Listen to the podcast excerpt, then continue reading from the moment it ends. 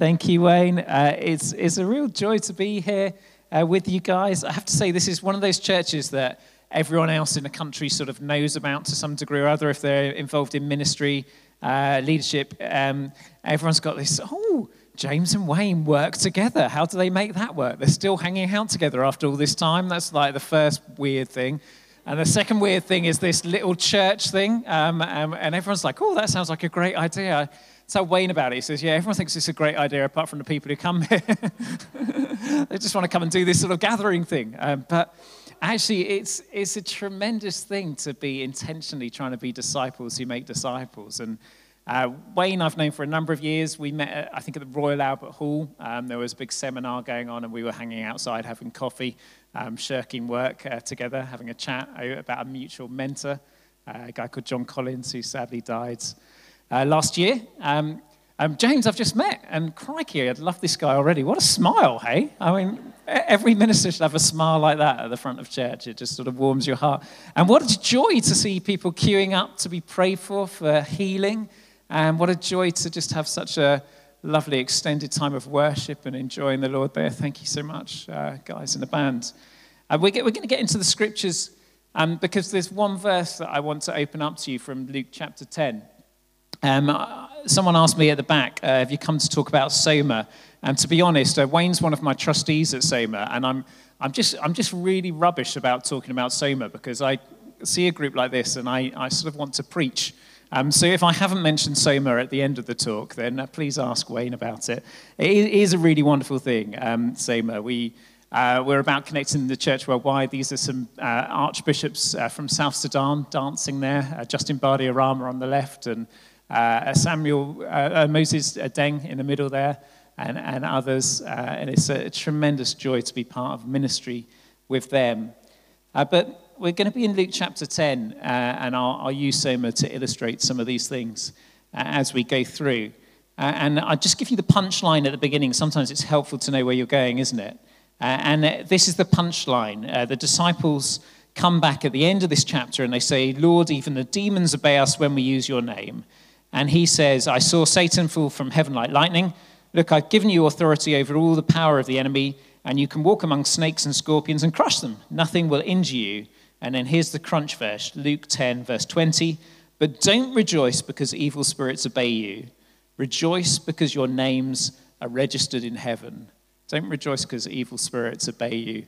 Rejoice because your name is registered in heaven. And that's where I want to uh, take us today. So, Father, I just pray that as we look at the scriptures, that you'll open them up to us and help us to understand what you meant by this and apply them into our hearts so that we really can be changed and know that our names are registered in heaven. In Jesus' name, amen. There's a, a, very famous boat ride in church history. It's about 1735, the year 1735, and a, a preacher ordained preacher goes to the Americas to go and minister, uh, he hopes, among the natives, but definitely in the colonies over in what will become the US of A.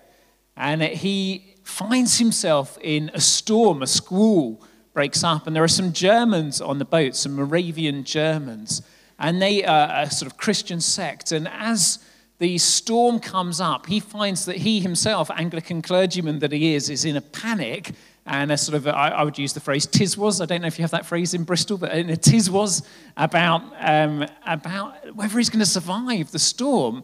And yet these Moravians are singing happily their sort of equivalent of Kumbaya uh, from the 18th century.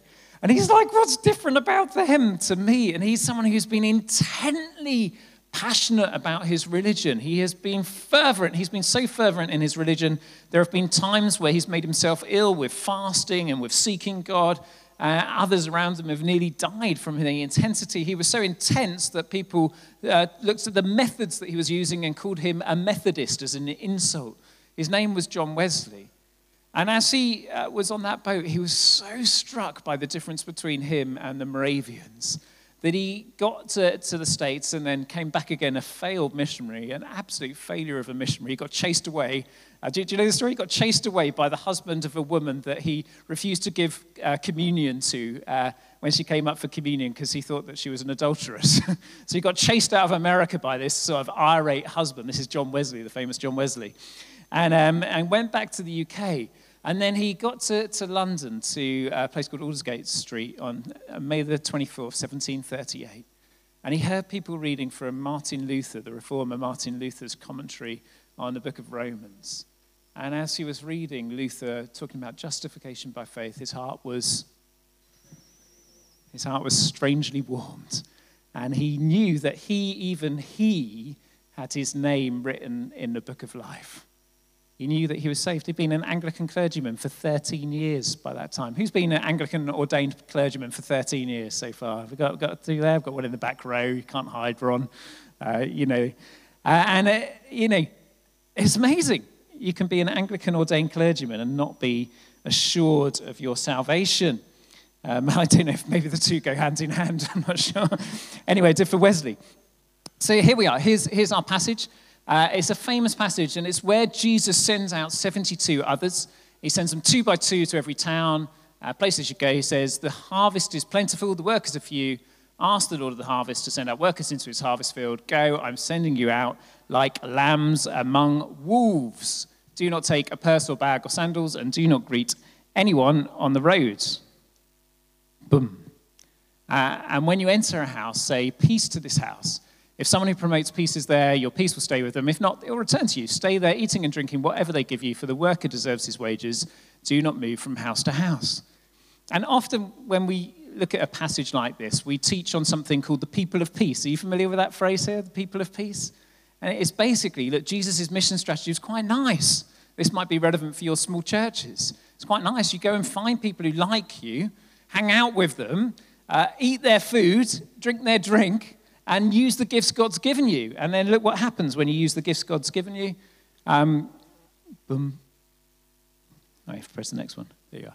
Uh, why does that, why does that not work? Wayne, you might have to do this for me. It's, it's, uh, it's too complicated for me. Um, so when, when, you, when, you, when, you, when, you, when you do these things for them, um, if you um, do, not accept, do not hesitate to accept hospitality, those who work deserve their pay. And if you enter a town and it welcomes you, eat what's set before you. Heal the sick and tell them the kingdom of God is near you. The kingdom of God is near you. I'll just pause there for a second because that's the bit that we use in the evangelism training strategy. this is part one. Uh, you, you go, go people like you, uh, do use the gifts you've got, and then tell them the kingdom of God is there. And transformation will happen. At the end of the stories you heard, they're going back, even the demons submit to us, and that's what happens to them. Jesus gives them power to teach, power to heal, power to cast out demons, and it all happens. It all happens. The other, the other day, I got back from the General Synod of the Church of England. Anyone heard of the General Synod? Uh, sorry. Um, anyway, I, I, was there as a chaplain. I wasn't voting, so I'm not responsible. Uh, and uh, but in my diary for the next day was a Zoom call with Pakistan. And I'd been approached by a, a, random group in Pakistan as to whether we would do some, some teaching, some evangelism or teaching over Zoom to a church there. And it was just the most amazing antidote to this gathering of Anglicans who've been ordained for more than 13 years uh, in London. And uh, the, I, I, got on this Zoom call, and there was this, this guy on a moped who was cycling along uh, to the middle of the countryside somewhere in Pakistan. And we, we, eventually he gets there and he sets up, he sets up his, uh, his laptop. And, um, and uh, so I can see this gathering of about 60, 60 people, children uh, sitting on the floor, the dusty floor, parents, others, all sitting there. Uh, and he says, Right, now you're preaching. So I sort of preach into the camera from my living room. And uh, they translate, uh, presumably, something similar to whatever I said in English. I've no idea. Uh, it's an Urdu. Uh, and anyway, at the, at the end of it, they say, now people would like you to pray for them. And so the people come up to the camera, and I sort of pray for them, like uh, James has been doing there. Um, and at the, at the end of this, um, I was like, oh, thank you, that's nice. Sort of 20 minutes of my time gone. Um, I, I, get this lovely message from him that I, will just try and pull up on the screen uh, here for you now. Um, I w- I won't tell you their names or any such things, but um, uh, this, this is the message. I want to tell you the report of our meeting at the Brick Kiln. After travel 60 km, we have reached the place of Brick Kiln, and then we worship there, sing songs, and we have also really blessings with peoples there who we sing songs there of Jesus Christ. Many people are healed by their disease, and there were 40 to 50 people present at tomorrow's meeting. Five people got salvation. Glory to our God. There is a small boy, he had fever from one week. After you prayer, he got healing from the fever. And there is a woman, her name is, I'll, I'll leave that one blank. She had a liver problem. She had pain in her liver. After you pray, she got healed from pain. 15 people got healed from their disease. Praise the Lord. Brother, there, people ask me, when you preach again, we're thankful to God He is using us in Pakistan. God is doing something big, etc., etc. I say, oh, that's nice, isn't it? so I put that on a Facebook group of Anglican clergymen who are a bit annoyed by the General Synod, and it sort of cheered us up for a few minutes. It was, it was, it was kind of lovely. But the point of Jesus' passage here is he says, use the gifts I've given you, and it will work. And then just make sure you give the credit to Jesus. And, I, and so the, the way the training goes, and you might have heard this training before, is whatever gifts God's given you, Maybe you've got a gift in accountancy, in teaching, in music. Maybe you've got a gift in praying for healing. Maybe you've got a, a, gift in deliverance ministry. Use that and then just make sure that you don't forget the final punchline. Uh, the final punchline being the kingdom of God is near you. Um, the kingdom of God, because then God gets the credit for it, doesn't he? So if you run a lovely uh, outreach cafe for refugees or you uh, do something wonderful in your business or in your school, and everyone goes, Oh, you're a really wonderful person the only person who gets credit for you is, is you, isn't it? But if you remember the punchline, the kingdom of God is near you, then Jesus can get the credit for it. And then they might come to know uh, Jesus himself, which is the, really the, sort of the whole point of going on, on mission with him. But what, what struck me then uh, is that the verse carries on. Um, and this is the sort of bit of Jesus that we don't often talk about, isn't it? This is what we edit out in the Church of England. Uh, verse 10 But when you enter a house and you're not welcomed, go into its streets and say, Even the dust of your town we wipe from our feet as a warning to you. Yet be sure of this the kingdom of God has come. I tell you, it will be more bearable on that day for Sodom than for that town. And woe to you, Chorazin! Woe to you, Bethsaida! For if the miracles that were performed in you had been performed in Tyre and Sidon, famous towns from the Old Testament, they would have repented long ago, sitting in sackcloth and ashes.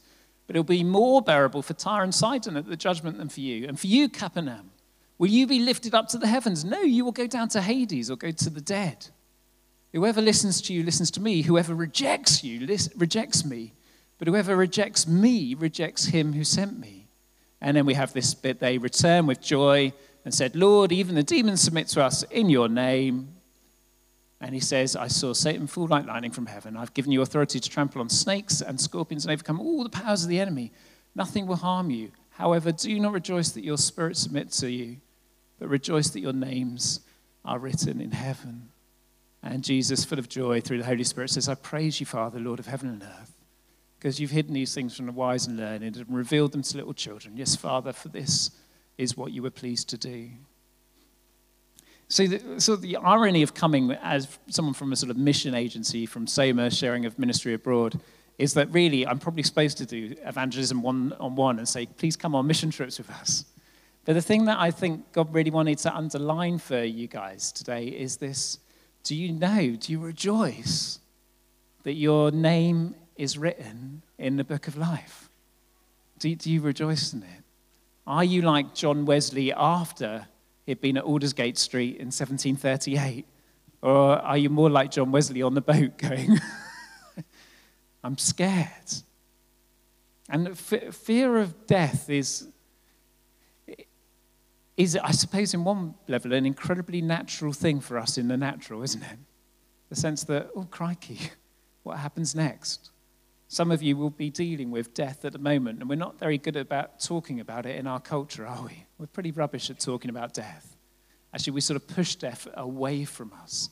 Even when we were faced with COVID as a nation, our sort of national church leaders didn't really talk about death very much in, in the agenda. It was all about how we could comply with regulations and keep everyone as safe as possible. Or in fact, the, the sort of elephant in the room was that we were all faced and staring death down the throat. And it, it can be a really scary thing, death, can't it? I remember being here in Bristol 25 years ago with uh, someone from my extended family, and we were driving to see Mel Gibson's The Passion of the Christ. Anyone, anyone watch that, that film? Do you remember when that came out? It was a huge stir, wasn't it? And uh, he was telling me as we drove along that he, he was really scared of death. He'd grown up in a Christian home, but he'd never had that sort of sense of assurance that his name was written in the book of life, and he was scared of death. I remember talking to him and talking about the passion of Christ and saying, does this, does this help you? Can you see what he did for you to conquer death? But it's still got a deep seated grip on him. I'm not, it's not, I'm, I'm not talking about fear of dying, because dying can be just a miserable, horrible thing, and no one really wants to go through the pain and agony of dying. But death itself, that sort of finality. And I suppose what I'm here to say is the Christian legacy is that you don't have to be scared of death. You can instead rejoice that your name is written in the book of life. But it's a big deal. Because Jesus, in these middle verses, is saying, you know, there are consequences of rejecting the message of Jesus. There's consequences of rejecting Jesus himself and consequences of rejecting the one who sent him, God. And it all sort of hinges on what we do with what we call the gospel, the good news, which is actually only really good news for us once we get it and receive it. Up till then, it's, it's, right, quite, it's quite in your face, it's quite difficult to deal with.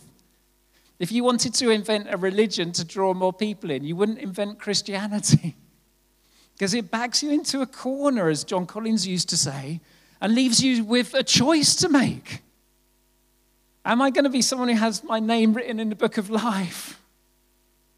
Or am I going to be someone who can play Frank Sinatra, I did it my way? Or Bon Jovi, it's my life? and if you're too young to know either of those people, I'm sorry, I haven't got a cultural reference for you. But you know what I mean, yeah? As Jesus is getting these guys and he's saying, Look, for all the gifts that you've got, I mean, imagine that experience of having the power over demons so that they flee. For the first time, you've experienced that power. Experienced the power to heal. Remember what those disciples were like when they came back from that? I, I, flicked on The Chosen this morning. Have you been watching The Chosen series? The, the picture was on your screen. And Chosen Series 3 has the disciples coming back from this encounter. And they're like this dysfunctional bunch of muppets absolute idiots, and they're, they're like infighting together. And the thing that Jesus, you're sort of waiting for him to come and say is, don't rejoice that you were able to do these things. Rejoice that your name was written in the book of life. And yet, it's sort of the way it takes ages to get to that point in the series. But you sort of see the contrast because of that. There's dysfunctionality, these people who got used to a little bit of power, and then Jesus sort of coming along, you're like, oh, yeah, he's all they needed. He's all they needed. And so I was, I was preparing this talk and um, thinking, oh, okay, this is what I need to speak about. And uh, then we got a phone call yesterday from my, uh, a close relative in our family saying, uh, can, can he speak to his sister, my wife? And um, they had some, some awful news from the family someone close has had a cardiac arrest and is in a coma in hospital and might not get through. And um, suddenly we're sort of facing death straight up as a family. And, um, and this is in a year where someone else is going through chemotherapy, a young member of the family. Um, and you know, that's, that's a sort of hereditary one, so it's going to affect whole strings of us. Um, and I spoke to my little 12 year old about it. I said, you know, you know how, how, are you feeling? And he's, um, he's, he's got into his phone in a big way. Anyone got a 12 year old in their family? Uh, my 12 year old's got into his phone in a big way, and he's discovered the world of TikTok. And um, He's all sorts of stuff on TikTok, uh, you know, cooking programs. He's, he starts cooking the most weird things from, from TikTok. Um, and he's also found some people talking about the book of Revelation. So he, just, he was telling me about the four angels buried beneath the Euphrates River who are going to rise up. And it's like, oh, crikey. Um, but then I, then I was like, you know, how are you feeling? He's like, actually, you know, death, it's sad, isn't it? Uh, but actually, this life is really short and eternity is really long. and we'll be separate from them for a little while, but then we'll be with them forever. So, though it's sad for now, it's actually going to be fine forever. And uh, I was like, well, Ben, where'd you get that from? TikTok. and I was like, oh my goodness me, but isn't that profound? Out of the mouths of not quite a babe, um, but, you know, a 12 year old, comes profound truth. And he's got this beautiful faith. And I know that if that lad was facing death to himself, he would go, Yeah, no, my name's written in the book of life. He wouldn't use those words, but that sentiment.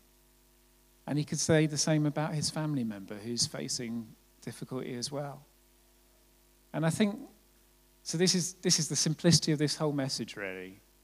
I just think there's maybe one, two, three, four people here who just really need to know that they don't have to be gripped by a, a spirit of fear of death. You don't have to be gripped by any fear of death. Let me say it again. You don't have to be gripped by a fear of death. You can instead rejoice that your name is written in the book of life and be utterly free, utterly free forever. It is the Christian legacy, it's the gift of Jesus above all else. So praise the name. Oh, praise the name. Because he lives, I can face tomorrow. Oh, praise the name. That is our gift. That is our new birthright, our new birthright, that we don't have to be scared of death. Where, O oh, death, is your sting? It's swallowed up in victory as he rises again. So we too are risen with him. And if we put ourselves in his hands, if we allow ourselves to die in baptism and come up again from those waters, we rise and our eternal life has already started. I'm already walking out my eternity now. Are you? Because he lives. My name is written in a book of life, and I'm okay. I know I'm okay forever.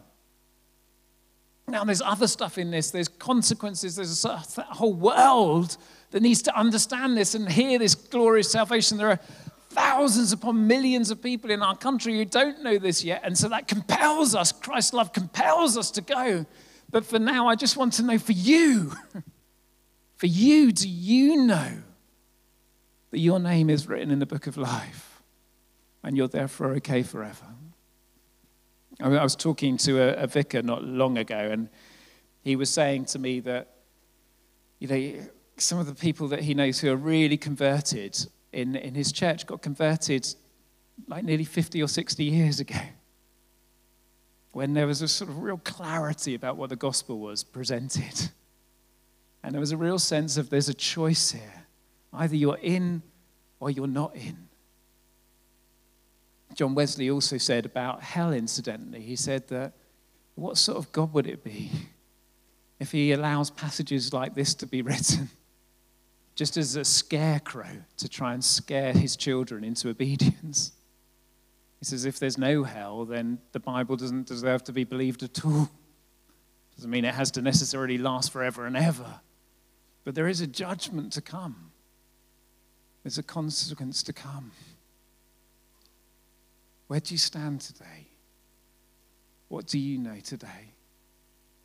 And if you've really got that sense of, yes, my name is written in the book of life. Could the joy of that come simmering up to the surface again now? Do you remember when you first realized that? Do you? Do you remember? I was in Romania on a short term mission. I got 1,500 miles away from my parents, age 17, with a church group. And I got convicted of sin. And once I got convicted of sin, I poured my eyes out. I couldn't say anything. My next prayer was, God, please give me some words, because I couldn't speak when someone said, What's wrong with you? And I said, I just told my whole story. And I was filled with peace and joy and a sense of knowledge of where I was going.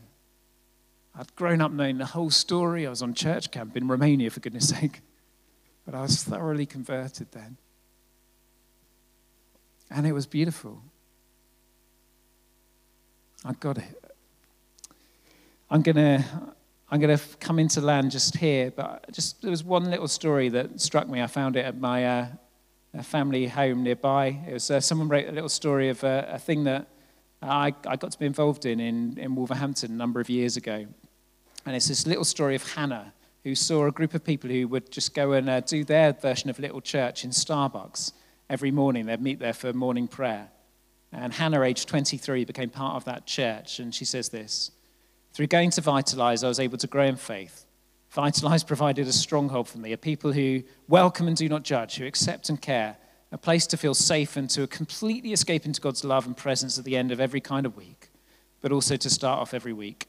I consider Vitalize a family where I'm always welcome, no matter what sins I have, what problems I'm going through, or if I'm feeling like the most blessed person in the world. They're there to support and simply be a part of everyone's life, mirroring the Father. I've got a lot to thank Vitalize for, and I thank God every day that they are coffee drinkers.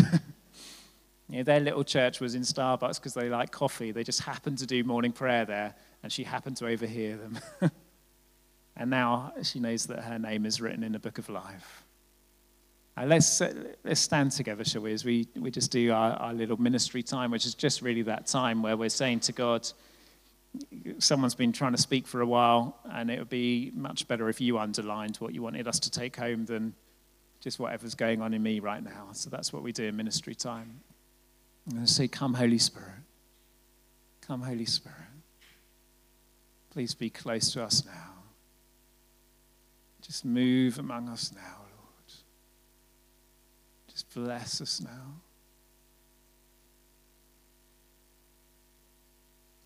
in particular, I just command in Jesus' name any spirit of death or fear of death to leave here in Jesus' name. Get out of here in Jesus' name. You're not welcome.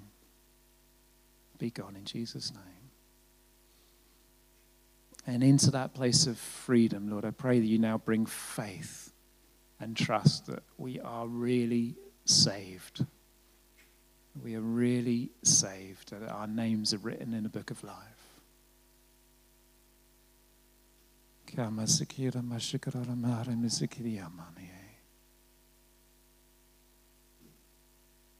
And pray also, Lord, that you just release joy in this room now as well. This incredible, death defying joy that really you've done something more amazing than any healing, any miracle could be when you saved us. And I thank you that around the world today there are countless millions of people worshiping you in all sorts of places, from muddy floors to African plains to the Eskimos. They're worshiping you for the same reason that you've saved them. And just release a great joy in this church, I pray now. In your wonderful name, Lord.